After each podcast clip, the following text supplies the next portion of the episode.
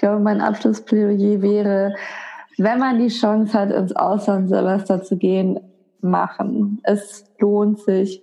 Und das sagen wir hier, glaube ich, alle heraus aus einer schwierigen Corona-Situation.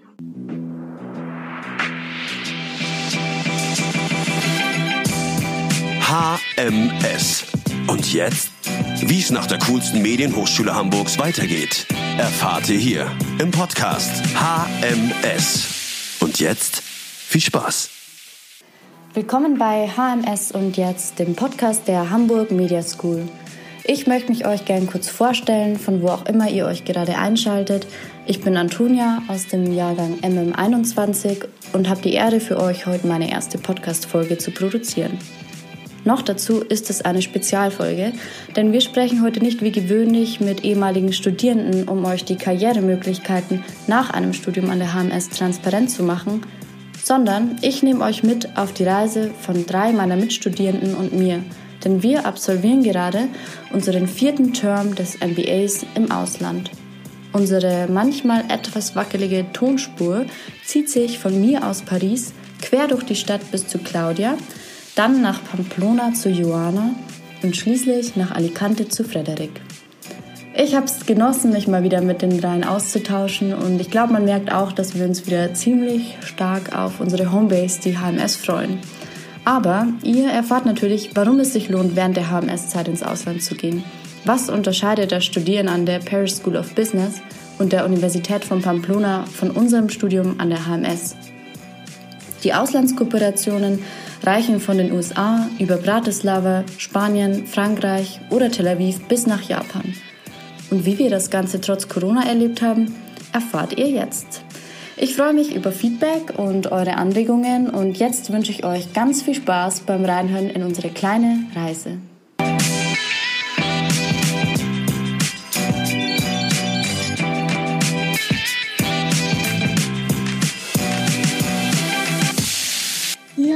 Es ist so schön, euch alle mal wieder zu sehen. Ist ja auch echt mega lang her, dass wir uns zusammen irgendwie, zumindest auch digital, alle zu viert mal gesehen haben.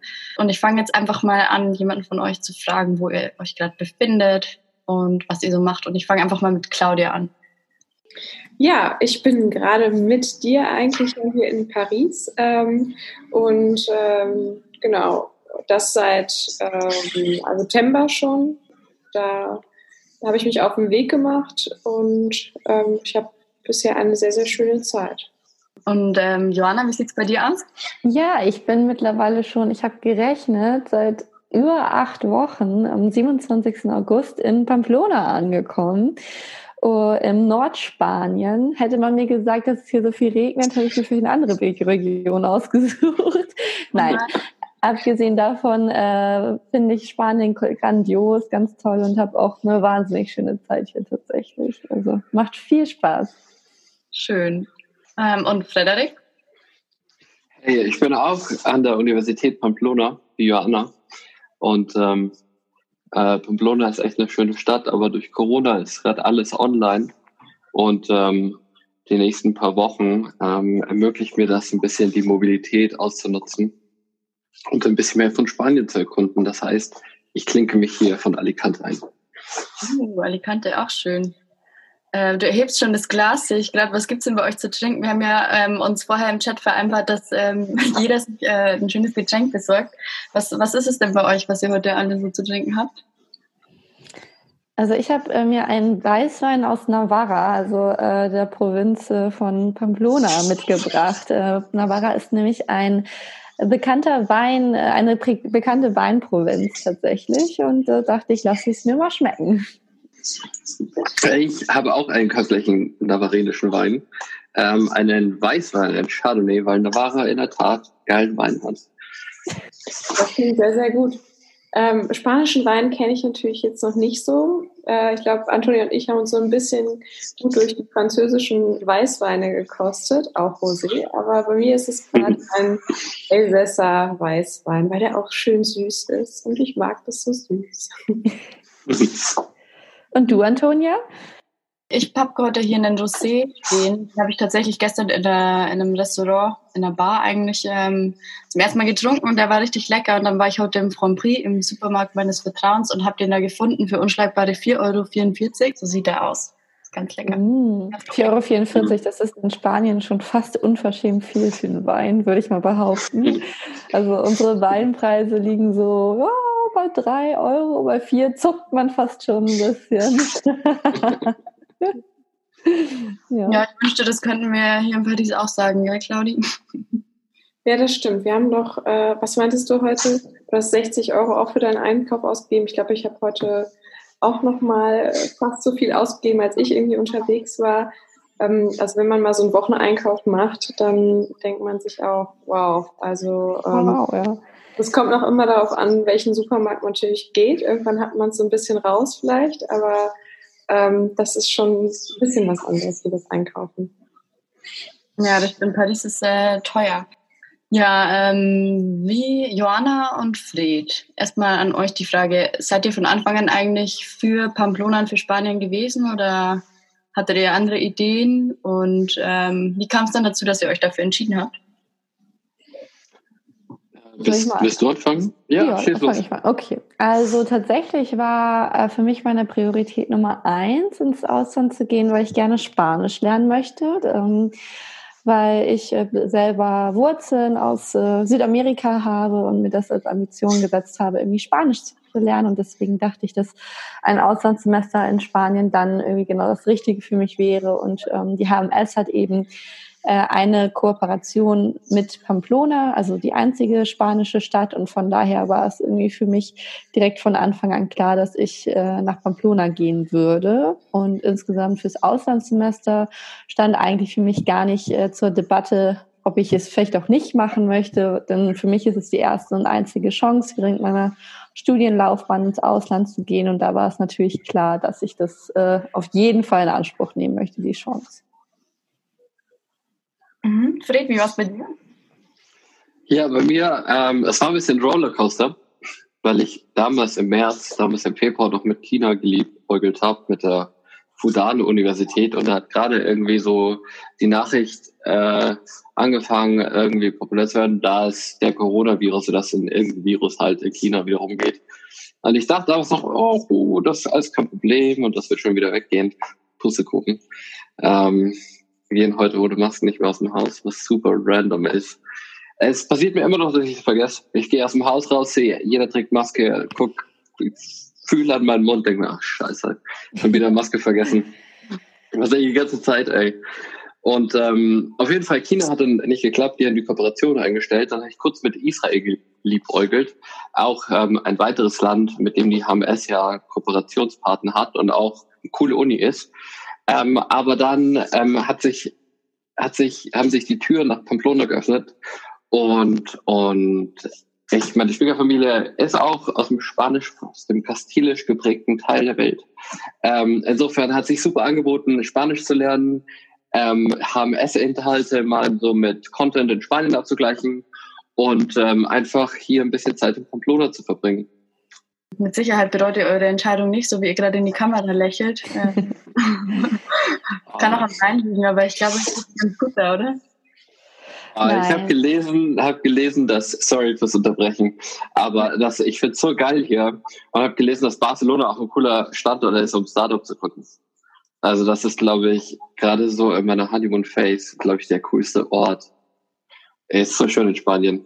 Aber ich gebe das Mikrofon wieder in Johanna. Okay.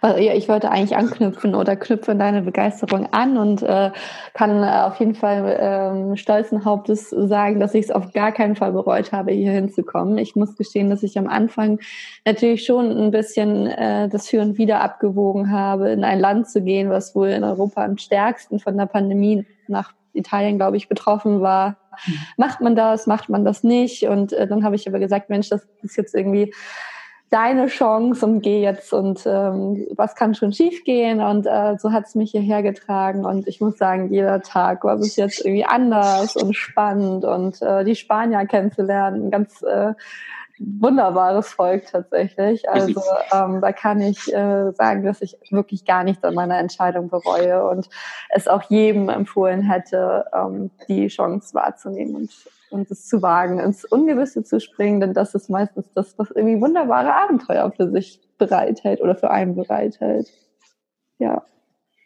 Also da kann ich auch nur anknüpfen. Ich glaube auch, dass es genau trotz dieser Corona-Krise wichtig ist, dass man sich jetzt auch sagt, ähm, ich lasse das irgendwie nicht ähm, schleifen. Ich möchte irgendwie mir das verwirklichen, nochmal ins Ausland zu gehen. Und so war es halt auch bei mir. Das war total wichtig für mich, jetzt nochmal diese Chance zu ergreifen und ähm, das auch zu machen. Bei mir war es ja eben so, dass ich mich eigentlich erst für Tel Aviv entschlossen hatte und auch ähm, eigentlich die Zusage hatte, aber die Situation vor Ort so schwierig war, dass ich letztendlich dann gesagt habe, ich glaube, da den Flug hinzumachen, das wird ein bisschen schwierig. Und ähm, naja, für mich war auch immer ganz klar in Europa ist Paris super spannend und interessant und deswegen fiel dann auch noch relativ kurzfristig aber die, äh, ja, die Wahl auf Paris und ähm, ich habe eigentlich auch relativ schnell alles umorganisiert, auch mich Denken organisiert, die Wohnung äh, hier organisiert, also was.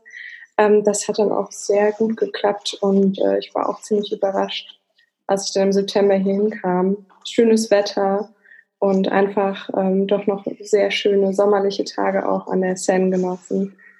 Das macht dann auch das ganz, ganz viel wert, diesen Auslandsaufenthalt. Stimmt, Claudi. Ich erinnere mich, du warst ähm, auch ein bisschen früher schon da als ich.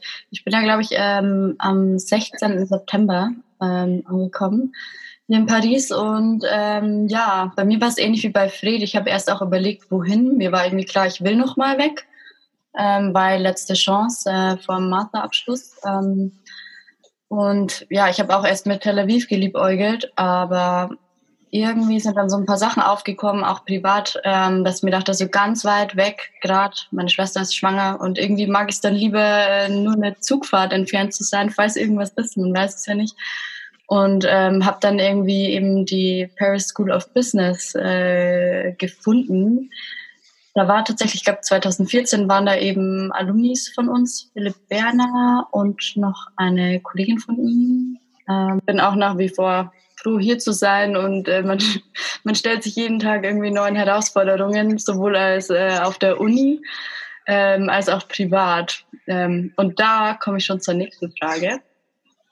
Und zwar, ähm, wie ist es denn so, ähm, habt ihr Leute kennengelernt? Gibt es so ähm, gute Geschichten? Wie, wie seid ihr an gute Leute gekommen? Bei Johanna weiß ich, du wohnst in der WG.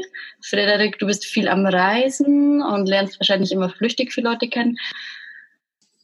Ich glaube, die erste Geschichte, die mir einfällt, ist, dass vor ein paar Wochen, als der ganze, als alles noch ein bisschen offener war, sind, sind Joanna, ähm, äh, Joshua, Sarah und Sarah und ich zusammen nach Valencia gefahren. Das sind drei Kommilitonen, Kommilitonen aus Ecuador, Italien und aus Kroatien. Ich glaube, sie lebt in Belgien. Die eine Sache lebt in Belgien. Ähm, und äh, das hat sich irgendwie so ergeben, einfach über eine relativ große WhatsApp-Gruppe ähm, und irgendwie ein leeres Auto und den Plan, vielleicht nochmal ans Meer zu fahren. Und ähm, so, so ist man relativ schnell irgendwie mit, mit neuen Leuten irgendwie zusammengekommen und hat andere Austauschstudenten eigentlich voll gut irgendwie kennengelernt. Und, und solche, solche Ausflüge geben eigentlich immer ganz gute Möglichkeiten, irgendwie sich zu vernetzen mit den anderen und echt die coolsten Individuen kennenzulernen. Ja, ich habe tatsächlich eine ganz äh, niedliche Anekdote. Und zwar die ersten Tage, ähm, als ich in Pamplona war, bin ich davon ausgegangen, dass wir eigentlich nur eine Handvoll Erasmus-Studenten sind, weil das auch von unserer ähm, Koordinatorin so ein bisschen kommuniziert worden sind. Wir sind nämlich an der School of ähm, Communication eingeschrieben. Und da dachte ich, ja gut, dann sind wir so um die sieben Leute und dann äh, begnügen wir uns miteinander. Das ist ja auch schön, wenn man nicht so eine kleine Gruppe ist. Und dann war ich mit der einen, äh, mit der kroatischen Sarah, die Frederik auch schon erwähnt hat, ähm, im Stadtzentrum von Pamplona unterwegs und habe plötzlich jemanden Deutsch reden hören. Und äh, da dachte ich, huch, na, was ist das? Äh, konnte ich mir natürlich nicht nehmen lassen, ihn anzusprechen. Und äh, da hat sich herausgestellt, dass eine, es schon eine riesen WhatsApp-Gruppe an Erasmus-Studenten gibt von ungefähr 60 bis 70 70 Leuten, die alle an der Universität von Navarra ähm, äh, ihr Erasmus absolvieren. Nur das ist irgendwie an mir einfach komplett vorbeigegangen. Und ähm, das ist für mich eigentlich so eine schöne äh, Geschichte, weil ich mir denke, ja, es hat sich mal wieder gelohnt, einfach so ne, ein bisschen über seinen Schatten zu springen, wildfremde Menschen anzusprechen und äh, ähm, dann irgendwie einfach schauen, was sich daraus entwickelt. Und naja, im Nachhinein die kleine Anekdote ist, dass ich herausgestellt habe, dass ich ähm, deren beiden Date gecrushed habe. Sie haben sich nämlich auf äh, Bumble kennengelernt und es lief aber ganz furchtbar und beide waren eigentlich wahnsinnig froh, dass ich als äh, dritte beziehungsweise mit Sarah die vierte Person angekommen ist und wir dann den Abend irgendwie alle zusammen verbracht haben. Wow, das ist ja mega witzig. Und bist du, bist du nach wie vor mit den beiden in Kontakt? Äh, mit dem, mit dem Mädchen nicht mehr so wirklich, aber mit dem Jonas, mit dem habe ich auch weiterhin Kontakt. Und tatsächlich hat sich daraus, also wie das so ist am Anfang, äh, bei einem Erasmus-Semester würde ich behaupten, machen am Anfang immer alle alles zusammen. Da war es auch noch ähm, Ende August, Anfang September erlaubt, sich mit großen Gruppen zu treffen. Also da waren wir wirklich immer Riesengruppen, die irgendwas gemacht haben. Fast so ein bisschen, wie man sich wahrscheinlich so ein normales Erasmus vorstellen würde, außer eben, dass äh, man nicht feiern gehen konnte.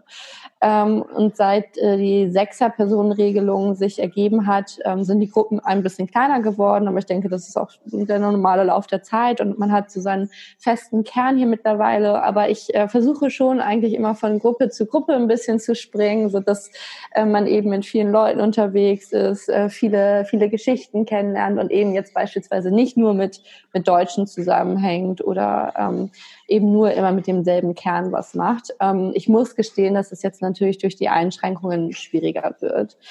Ähm, und meine Hoffnung so ein bisschen, am Anfang bin ich hier mit der, mit den Gedanken reingegangen, dass ich auf jeden Fall fließend Spanisch sprechen zurückkommen werde.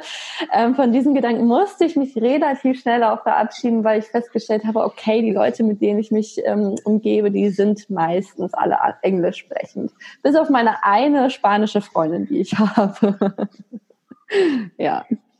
Wow, ja, die, die Hoffnung haben habe ich auch irgendwie ziemlich schnell aufgegeben, weil wir nämlich gemerkt haben, also an, an unserer Uni sprechen wir nur Englisch und ähm, man weiß ja, was man sagt über ähm, Englisch und Franzosen, Franzosen. Ja.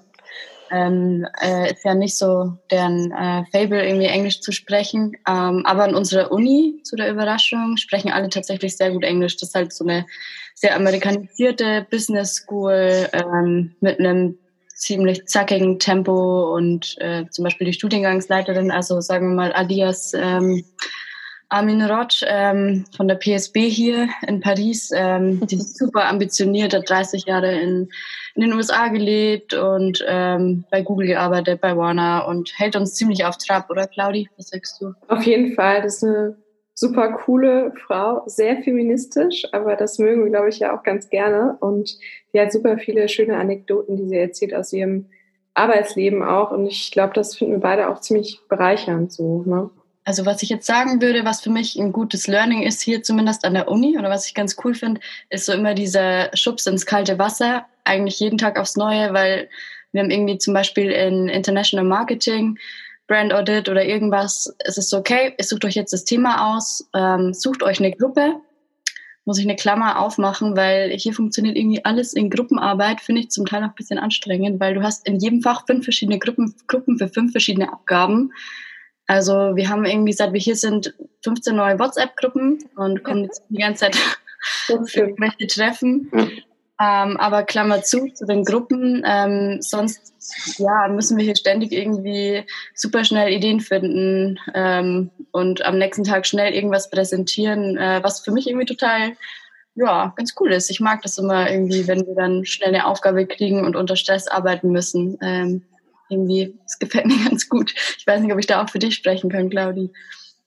Ja, also ich finde, man gewöhnt sich so ein bisschen dran. Ich glaube, es sind schon echt wahnsinnig viele Präsentationen dachte auch, es wird auch ein bisschen klausurlastiger sozusagen, weil wir auch gehört haben, es gibt Midterms, aber Midterms sind jetzt mehr wirklich Präsentationen und zum Beispiel habe ich jetzt gerade noch eine Präsentation fertig gemacht ähm, zum äh, Kurs Marketing und Communication und ähm, da habe ich was zu Spotify tatsächlich gemacht und aber auch ähm, da eine Brand Extension.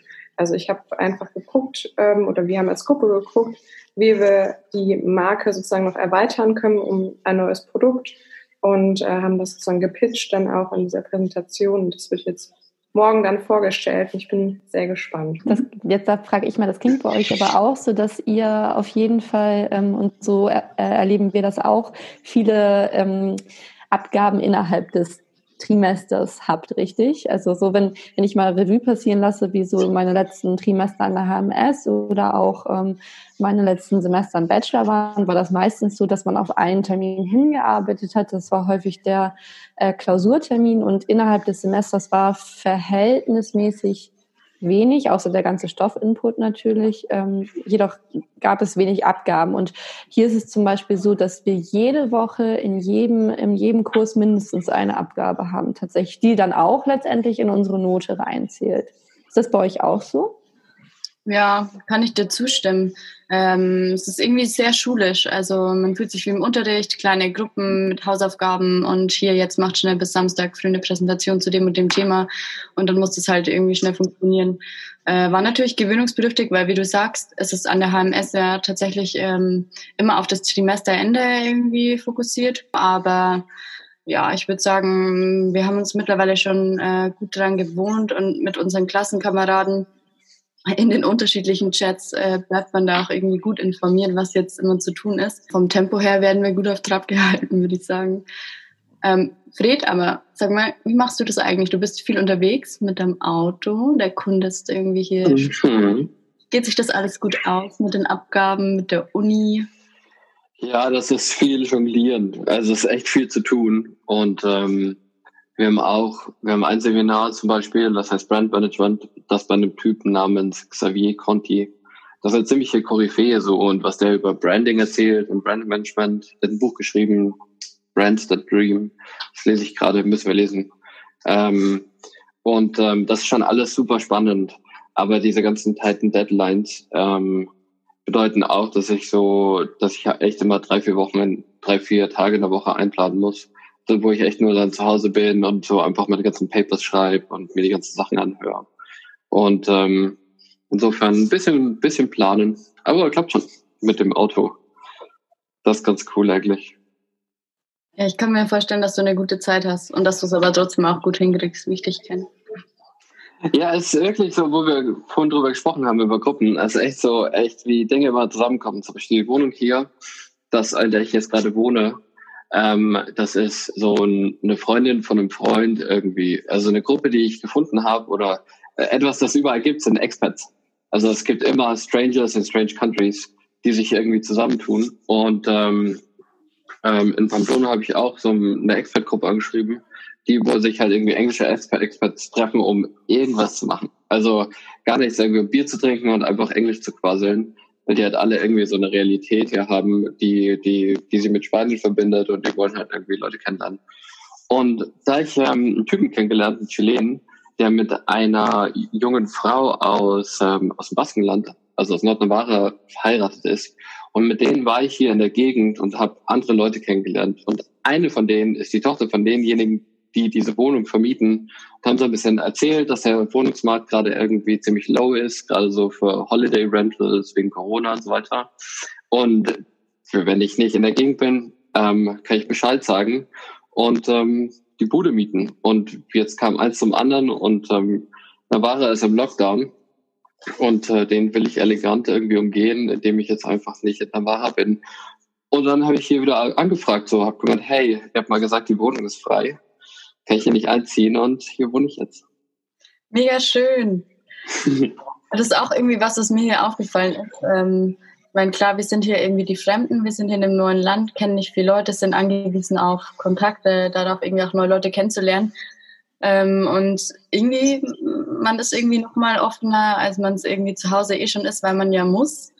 Ähm, und man wird aber auch selten abgelehnt bis jetzt. Da muss ich direkt dich nochmal was fragen, denn ich habe ähm, auf Netflix gerade, ich äh, nutze meine ähm, Sperrstunde ab 23 Uhr hier ein bisschen und schaue ein paar Netflix-Serien und habe Emily in Paris entdeckt. Ja. Und ich weiß nicht, ob ihr die Serie kennt, aber ich habe sie geliebt. Ich, ich finde sie toll.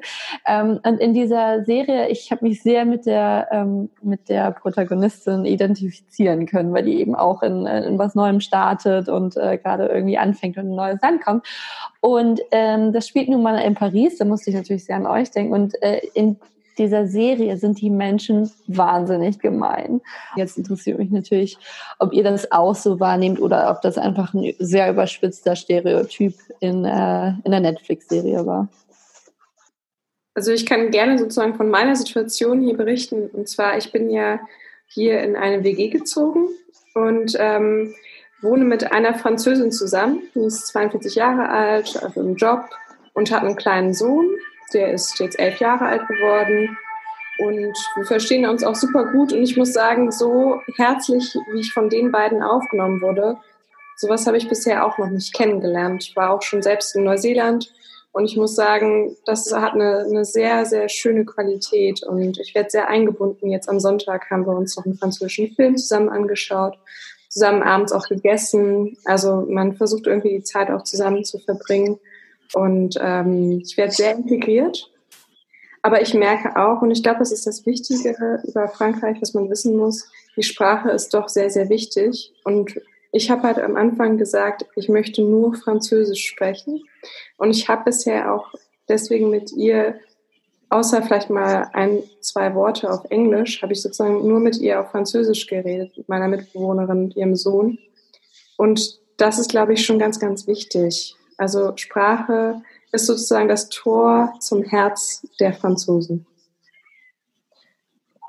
Ähm, wobei ich auch, ich meine, Emily in Paris ist gerade ja wirklich in aller Munde und das ist auch irgendwie witzig, dass äh, genau jetzt gerade so rauskommt, während wir hier sind und wir uns das hier zusammen anschauen und uns denken, okay, geht es uns eigentlich auch so? Die Serie steht auch mega in der Kritik, weil es irgendwie heißt, da ist alles so beschönigt, die Männer mhm. schauen überhaupt nicht französisch aus, die Stadt ist viel sauberer, als sie wirklich ist. Äh, nichtsdestotrotz kann man kurz auch mal erwähnen, dass die Serie innerhalb, ich glaube, der ersten Wochen sofort auf Platz 1 der ähm, Most Seen, ähm, am meisten gesehensten Serien war, zumindest auch in Österreich, was ich gelesen habe. Ähm, und dann kommt es schon mal vor, dass hier und da irgendwelche Freunde schreiben, ich schaue gerade Emily in Paris, wie geht's dir eigentlich in Paris? Ist es wirklich so? äh, für meinen Teil, ähm, ich finde schon, also ähm, Sprache enorm wichtig, ja, ähm, aber wenn du es versuchst, wirst du selten, wie jetzt Emily in der Serie, irgendwie in der Boulangerie von der alten Frau zum Beispiel, wie sie ermahnt wird in einer der ersten Serien, das ist mir noch nie passiert. Also äh, ich bemühe mich echt auch im Supermarkt und so irgendwie super deutlich zu sprechen und die Leute merken, glaube ich, schon ziemlich schnell, dass ich keine Muttersprachlerin bin. Aber man wird deswegen irgendwie nie blöd behandelt, also ist mir nicht passiert. Ähm, aber ich muss auch sagen, dass viele Dinge, die in der Serie vorkommen, ähm, schon auch äh, irgendwie zutreffend sind, wenn es darum geht, äh, wie jetzt Männer Frauen gegenüber begegnen, ähm, die hier gerne mal anflirten wollen oder so. Also man guckt, man guckt hier irgendwie ganz anders. Ich meine, in Deutschland oder Hamburg oder Wien, wo ich vorher so gelebt habe, wenn du da wen auf der Straße siehst, du guckst den Leuten jetzt nicht so in die Augen oder musstest dir nicht so auffallend und hier ist es halt ganz normal, irgendwie starrt sich jeder voll an, irgendwie mal diese in die Augen. ich fand es am Anfang ähm, irgendwie ungewöhnlich ähm, und dachte am Anfang, es wäre auch vielleicht den Masken zu verschulden, weil hier ist ja schon ähm, seit längerem totale Maskenpflicht überall.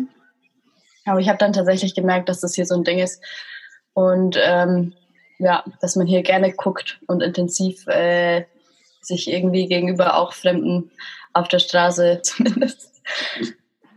Spannend, aber ich bin froh, dass ihr zumindest das Negative nicht so erfahren habt. Das freut mich für euch. Obwohl ich da schon fast auch sagen muss, ich glaube, die Erfahrungen haben wir wahrscheinlich doch ein bisschen auch gemacht. Zumindest von meinem Teil aus kann ich sagen, negativ, negative Erfahrung war im Supermarkt. Ähm, man muss hier tatsächlich ganz viel abwiegen an Gemüse, an allem. Und ich wusste nicht, dass man die Zucchini auch abwiegen muss. Ich dachte, das ist ein Stück, ein, eine Zucchini. Ich gehe damit zur Kasse, fertig ist. Und damit war ich dann bei der Kasse. Das heißt also, Zucchini heißt Courgette auf Französisch und habe die natürlich da schön hingelegt. Und dann wurde ich von der Kassiererin sowas von zur Schnecke gemacht, weil ich die Courgette nicht abgewogen habe. Und es war, es war wirklich, es war einerseits herrlich, das wahrscheinlich zu sehen von außen, aber für mich war es natürlich echt beschämt und ähm, sie ist, hat sich dann auch noch mit den anderen Kunden unterhalten über mich, obwohl Nein. ich anwesend war und das auf Französisch, obwohl ich natürlich auch einen Teil Französisch schon verstanden habe. Das muss ich sagen, ist mir gerade so am Anfang sehr hängen geblieben, wo ich so dachte, Mensch, also das ist aber echt unfreundlich. Aber das Gute ist, ich bin zu der Kassiererin nochmal gegangen und ich gehe auch weiterhin zu ihr. Und ich glaube, den Mut muss man wahrscheinlich einfach haben jetzt. Ja, wie geht es euch denn so als deutsche Kartoffel in Spanien mit ähm, leidenschaftlichen ähm, Menschen, was man so sagt? Nee, also bei mir kam sowas tatsächlich eigentlich noch nie vor. Lass mich mal überlegen. Also ich würde sagen, die Spanier sind schon ein sehr offenes Volk, wobei natürlich hier auch gerne gesehen wird, wenn die Sprache gesprochen wird, beziehungsweise wenn wenigstens der Versuch da ist. Ich glaube, das ist auch schon viel wert. Ja, ja total. Finde ich auch ist auch immer jedes Mal ermutigend und man merkt auch irgendwie, die Sympathie hat nicht direkt was mit dem Verständnis der Wörter und der Sätze und der Sprache selbst zu tun, sondern auch irgendwie, wie die Person kommuniziert, wie man sich irgendwie unterhält, Mimik, Gestik. Es wird dann irgendwie viel wichtiger, wenn man Leute kennenlernt, finde ich. Das merkt man dann erstmal wieder. Aber du hast gerade genannt, ähm, dass äh, aufgrund der Einschränkungen es nicht mehr so möglich ist, dass ihr euch jetzt verabreden könnt. Und ähm, da ist jetzt echt mal meine Frage an euch, wie sieht's, ich habe gar keine Ahnung, wie es in Spanien gerade eigentlich so ist. Was ist, wir haben ja heute den 27. Ähm, Oktober. Bitte mhm. ich ja, nee, das ist richtig. 27. Oktober, 21 Uhr 57. Wie sieht es eigentlich aus mit, dem, mit den Regeln bei euch? Fred, willst du mal von Alicante erzählen? Ich weiß nicht, es gibt auf jeden Fall unterschiedliche Regelungen in den einzelnen Regionen. Genau, genau. Also es gibt unterschiedliche Regeln auf föderaler Ebene und jetzt ist auch gerade in der Ministerkonferenz gewesen, wo man beschlossen hat, dass man landesweit auch irgendwie unterschiedliche Maßnahmen ergreifen möchte, um halt irgendwie die Pandemie, die hier ziemlich, ähm, ziemlich stark irgendwie sich ausbreitet, einzudämmen. Und in Alicante gibt es ein Curfew. Also abends sind die Restaurants zu und ähm, die Bars und ähm, man muss äh, die ganze Zeit Masken tragen. Das ist eigentlich überall in Spanien so. Ähm, und ähm, ist eigentlich, das ganze Land ist eigentlich ziemlich transformiert davon. Man hat wirklich an jedem Eingang und an jedem Gebäude, an jedem Supermarkt irgendwie so Desinfektionsmittel und, und verschiedene Methoden, ähm, ähm, um halt irgendwie so ein bisschen Hygiene, die Hygienestandard zu heben. Und, und das wirklich bemerkbar so im ganzen Land, dass es wirklich, dass Corona echt ernst ist. Aber in Navarra ist es anders als hier. Ähm, und da ist es auch gerade anders geworden. Insofern, äh, das erzählst du am besten du, weil du musst, ja. Ja, genau. Ich, ich verharre hier so ein bisschen in Navarra. Ähm, bei uns, genau. Äh, ich glaube, der Fred hat das schon erwähnt, dass der nationale Notstand auch ausgerufen worden ist und ähm, dass der vermutlich auch bis Mai 2021 bestehen bleiben wird, also relativ lange. Und ähm, es momentan überschlagen sich so ein bisschen die, die Ereignisse und manchmal kommt man gar nicht hinterher mit dem, was ist jetzt eigentlich erlaubt und was ist nicht erlaubt. Denn man hat ja auch nur die spanischen äh, Nachrichtenquellen und muss dann immer im Google-Übersetzer noch schnell sich übersetzen, was das jetzt eigentlich genau heißt und äh, darf ich mich jetzt mit wem treffen und mit wem nicht. Und ähm, genau, seit letzter Woche Donnerstag sind in Navarra alle Bars und Restaurants geschlossen. Äh, was für das pamplonisch, pamplonerische ähm, Leben eine wahnsinnig große Einschränkung ist. Denn man kennt die Spanier, sie lieben es rauszugehen und sie lieben es auch bis abends spät auf den Straßen zu stehen und ähm, zu quatschen. Und also haben ja eine wahnsinnig herzliche und kommunikative äh, kommunikative Kultur. Und ähm, das Leben startet hier in der Regel eigentlich erst um 22 Uhr. Und ähm, das wurde jetzt alles beendet, indem die gesamte Hostillerie ähm, heruntergefahren worden ist und wir Navarra nicht mehr verlassen dürfen. Also man darf Navarra äh, nur noch mit einem triftigen Grund äh, verlassen. Tourismus gehört leider nicht mehr dazu. Ähm, von daher sind wir hier so ein bisschen eingesperrt und hinzu kam jetzt seit Sonntagabend, dass man zwischen 23 Uhr und 6 Uhr morgens das Haus nicht mehr verlassen darf. So, und die neueste Entwicklung seit gestern ist jetzt eigentlich, und das ist schon, das ist schon wirklich ein großer Einschnitt und ist echt schade.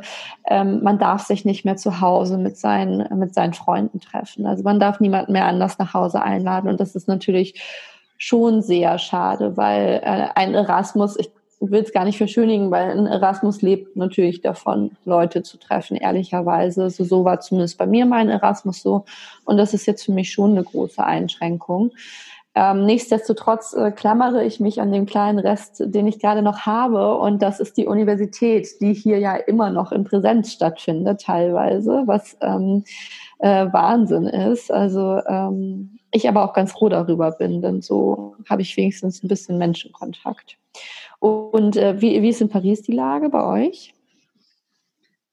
Ja, krass. Äh, erstmal heftig, dass du da eingesperrt bist, also in Nevada, dass du gar nicht raus darfst. Jetzt habe ich das Nevada im Französischen eher ausgesprochen. Nevada. Navarra. ähm, bei uns die Lage, Claudia, erzähl doch vielleicht du mal, wie, wie sieht es gerade aus in Paris mit den Ausgangsregeln? Ja, also erstmal sind wir angekommen und hatten auf jeden Fall ja die Maskenregelung, die ja immer schon bestand, dass man eben auch draußen Maske tragen muss das ist ja erstmal schon auch eine Einstrengung, die wir in Deutschland nicht hatten. Ich muss sagen, daran musste ich mich auch erstmal mhm. gewöhnen. Das fand Allerdings. ich nicht einfach. Überhaupt nicht einfach. Ähm, und jetzt ist es jetzt noch so, dass wir ein, ein jetzt haben wir ein Confinement. Das heißt, äh, nee, stopp mal. Jetzt haben wir eine Couvre-feu. Das heißt, wir haben eine Ausgangssperre von 9 Uhr am Abend bis 6 Uhr morgens. Und das ist auch super einschränkend natürlich genau eben, was du schon sagst, Joanna, auch jetzt mit dem Treffen am Abend. Das Leben findet hier auch eher am Abend statt. Das Essen findet abends um neun Uhr fast eher statt. Also so wirklich in, jetzt sich äh, raussetzen die Cafés, das kann man schon natürlich noch ein bisschen genießen, aber jetzt auch nicht mehr lange, weil wir jetzt auch darauf warten, dass es morgen neue ähm, Einschränkungen gibt. Also morgen wird Macron um 20 Uhr verkünden, dass wir wahrscheinlich, also ich denke wahrscheinlich eine Ausgangssperre schon ab 7 Uhr haben und am Wochenende einen kompletten Lockdown in dem Sinne, dass man gar nicht mehr raus darf. Mhm. Und wenn man daran denkt, dann klar fängt man an und sagt sich, oh Gott, wie organisiere ich jetzt noch mein soziales Leben? Wie kann ich mich noch treffen? Ich habe hier total nette Leute kennengelernt, wie kann ich die noch sehen? Und ähm, selbst für uns wird es schwierig, dann auch Antonia und mich, sich zu treffen. Ähm, Gerade am Wochenende, wenn das dann nicht mehr möglich sein sollte, das ist einfach super schade. Ja, echt äh, genau das Gleiche. Also die Erfahrung ist, dass einfach so diese ganzen Gruppen, die man irgendwie, ich sag mal, erschlossen hat und irgendwie, wo man dann froh war, dass man Leute gefunden hat, irgendwie, mit denen man halt einfach so diese Zeit auch verbringen kann und mit denen man abends halt Bier trinken kann dass das halt jetzt alles nicht funktioniert. Das war bei mir tatsächlich so, als, äh, als die ein paar Tage bevor der Lockdown in Navarra angefangen hat, hat mir mein, wir haben so akademische Academic Advisors und ähm, ich habe einen ganz coolen Typen, mit dem ich ab und zu irgendwie text und der meinte irgendwie so, hey, wir müssen bald, wir müssen uns wahrscheinlich die nächsten Wochen über Zoom treffen. Und dann war ich so, hä, wieso? Bla bla bla. Und der meinte dann irgendwie, ja, es ist echt, zeichnet sich ab, dass ein neuer Lockdown irgendwie in Navarra kommt. Und dann habe ich echt einfach überlegt, was, was das halt irgendwie bedeutet, so für die Spanienzeit. Also, dass das einfach so jetzt irgendwie auf für mindestens zwei Wochen, aber halt vielleicht für vier Wochen, vielleicht für sechs Wochen, who the fuck knows, ähm, irgendwie in dem Bundesstaat festzuhängen oder halt irgendwie, irgendwie den Unterricht, den ich habe, der hauptsächlich online ist, anders als bei Johanna habe ich keine Präsenzunterrichte, ähm, den halt irgendwie von woanders irgendwie zu verfolgen, während dieser Lockdown ist, weil ich echt, weil ich echt keine Lust habe auf so ein, so ein irgendwie das, was wir schon mal hatten in Deutschland so. Ich finde das irgendwie total, mir geht das, schlägt mir so aufs Gemüt. Und ähm, die Möglichkeit gibt's ja irgendwie, dadurch, dass ich mein Auto dabei habe, irgendwie für ein, zwei Wochen nicht in der Ware zu sein und so habe ich mich entschieden, irgendwie ein bisschen, ein bisschen weiter nach Süden zu fahren. Weil das einfach echt ein krass, so ein krasser Einschnitt ist. Also es ist irgendwie so, hier habe ich jetzt auch noch keine Leute kennengelernt und das ist auch irgendwie so die meisten Clubs so, also nicht, nicht Clubs zum Tanzen, sondern irgendwie so Social Meetings, Social Gatherings finden halt auch nicht statt, was auch super schwer ist, halt hier um Anschluss zu finden und so. Aber so eine, so eine super krasse bewegungsfrei, so eine Einschränkung gibt es zum Glück in Alicante hier noch nicht. Ich hoffe, das bleibt auch so. Mhm. Ja, ich kann das mega gut nachvollziehen. Vor allem das, was du auch am Anfang gesagt hast, dass man jetzt so das Gefühl hatte, nach, wir sind alle ungefähr im, im gleichen Zeitraum jetzt da und denken uns, okay, jetzt haben wir ein paar Leute kennengelernt, sind ein bisschen integriert und könnten uns jetzt vorstellen, mit denen mehr Zeit zu verbringen. Und dann kommt diese Einschränkung und man ist erstmal wieder auf sich gestellt in einem fremden Land. Fred, du hattest die, ähm, ja, den Vorteil, dass du einfach irgendwie, ich sag mal, ausreisen konntest und dir jetzt hier im Süden äh, Spaniens irgendwie auch noch eine gute Zeit machen kannst, wo ich echt voll froh bin für dich.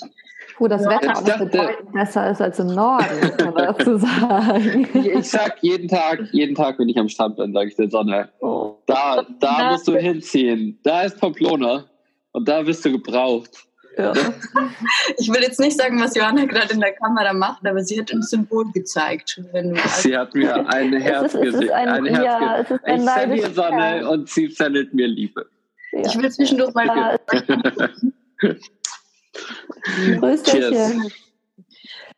Unsere Hörer und Hörerinnen sind ja Studieninteressierte und vor allem auch Personen, die gerade da studiert haben, Alumnis.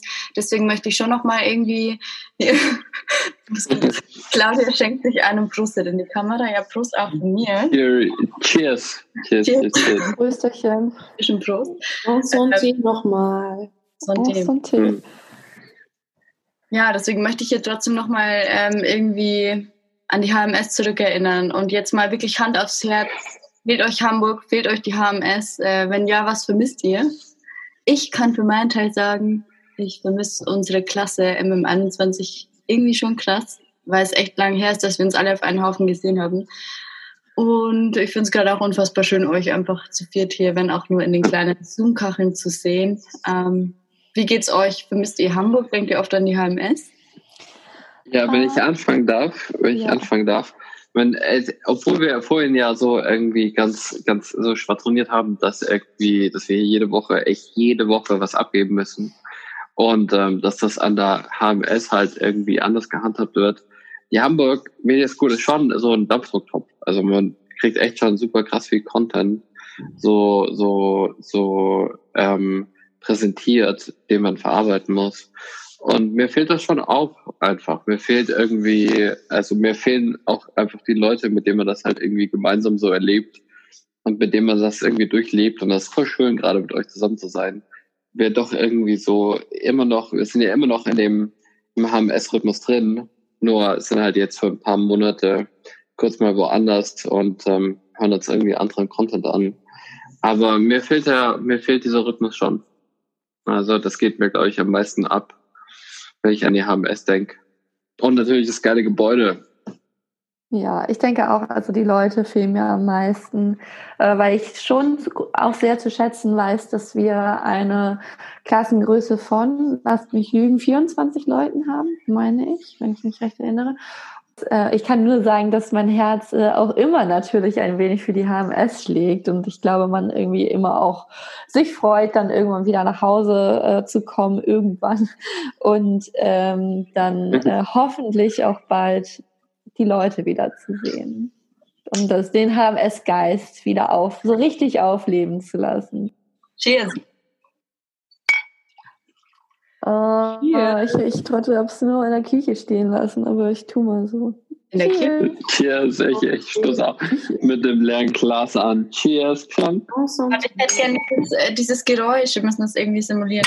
Cheers. Es ist so traurig, alles digital. Ja, absolut. Und ich meine, wir müssen ja auch mal überlegen, wann haben wir uns das letzte Mal zusammen in der Klasse, alle zusammen in der Klasse gesehen? Das war Ende März. Und ähm, wann kommen wir wieder? Wir sehen uns alle Anfang Januar wieder. Das ist eine wahnsinnig lange Zeit, dass wir uns alle zusammen nicht gesehen haben. Ja, ja. Worauf, freut ihr euch dann am meisten, wenn ihr zurück? Was ist das Erste, was ihr macht, wenn ihr nach Hamburg zurückkommt? Mich in mein Bett legen. Ich habe ein 90 Zentimeter Bett hier, was ich seit äh, meinem Auszug vor sechs oder sieben Jahren nicht mehr gewöhnt bin. Oh. Ich vermisse mein Bett. Ich vermisse mein Bett. Ja, was vermisst ihr sonst so? Was ist das Erste, was ihr macht, wenn ihr nach Hamburg kommt?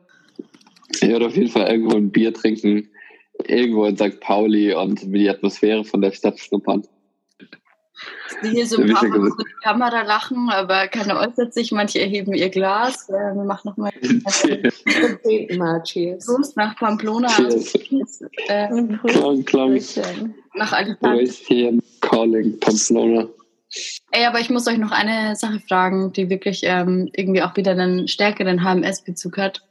Mhm. Äh, gibt's was, ähm, was ihr irgendwie gemerkt habt, was so ein Learning war von der HMS? Wir haben jetzt unser erstes Jahr hinter uns, äh, MBA, Media Management, MM21. Ich habe schon was festgestellt, was wirklich äh, irgendwie ein Learning war an der HMS, was ich hier jetzt wirklich an der PSB, Paris School of Business, irgendwie auch wirklich gut anwenden kann. Ähm, für mich, in meinem Fall war es zum Beispiel das Präsentationen gestalten, was uns irgendwie gesagt wird, wie wichtig es ist, äh, gezeigt wird, viel konstruktiv, viel drüber diskutieren. Das war so ein Ding, wo ich mich hier irgendwie sicher gefühlt habe und auch, ich sage mal, im internationalen Kontext mit vielen unterschiedlichen Studierenden irgendwie gemerkt habe, hey, damit muss ich mich nicht verstecken. Da habe ich irgendwie das Gefühl, wenn ich schnell eine Idee haben muss und pitchen muss, habe ich irgendwie von der HMS mittlerweile so ein Handwerk mitbekommen, in dem ich mich auch einfach sicher fühle. Gibt es bei euch auch irgendwas, wo ihr sagt, das ist ein gutes Learning, was ihr jetzt aus dem einen Jahr Medienmanagement mitgenommen habt?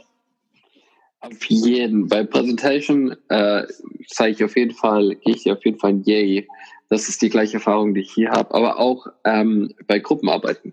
Etwas, das ich hier mehr und mehr merke irgendwie, ist, dass wir halt auch einen, auf jeden Fall eine super krasse Lernkurve haben, was irgendwie so, was Gruppenprojekte irgendwie angeht und dass das Zusammenarbeiten irgendwie, das produktive Zusammenarbeiten mit anderen Individuen, mit anderen, die andere Skills haben, andere Backgrounds und andere Culture. Und das ist etwas, das ich echt merke, dass wir da halt einfach für geschult werden. Und dass das einfach ein Learning ist, dass mir hier zugutekommt, wenn wir halt irgendwie so unsere regelmäßigen Assignments irgendwie bearbeiten müssen. Da, da sind wir schon ganz gut prepared vor bei der, bei der HMS wie Armin Rotz so schön sagen würde, wir sind halt alles Macher. Aber dieser HMS-Machergeist, um ihn so schön zu betiteln, äh, den vermisse ich schon tatsächlich. Und der hat mir aber auch sehr weitergeholfen. Also der ist auf jeden Fall irgendwo in mir. Claudia, gibt es bei dir noch was, wo du dir irgendwie denkst, das konntest du von der HMS wirklich gut aufsaugen, das eine Jahr, und jetzt hier zum Beispiel schon anwenden? Auf jeden Fall in der Gruppenarbeit habe ich gemerkt, dass wir sehr viel mitgenommen haben in der Hinsicht, dass wir einfach, glaube ich, sehr sozial sind. Wir, nehmen, wir übernehmen sehr viel Verantwortung. Wir sehen die Gruppe, nicht nur uns selbst oder die Einzelnen dort, sondern wir versuchen einfach zusammen als Team eine Präsentation zu machen. Und das ist mir auch nochmal aufgefallen eigentlich. Ich glaube, hier an der PSB gibt es auch ein paar, die das vielleicht lieber für sich machen.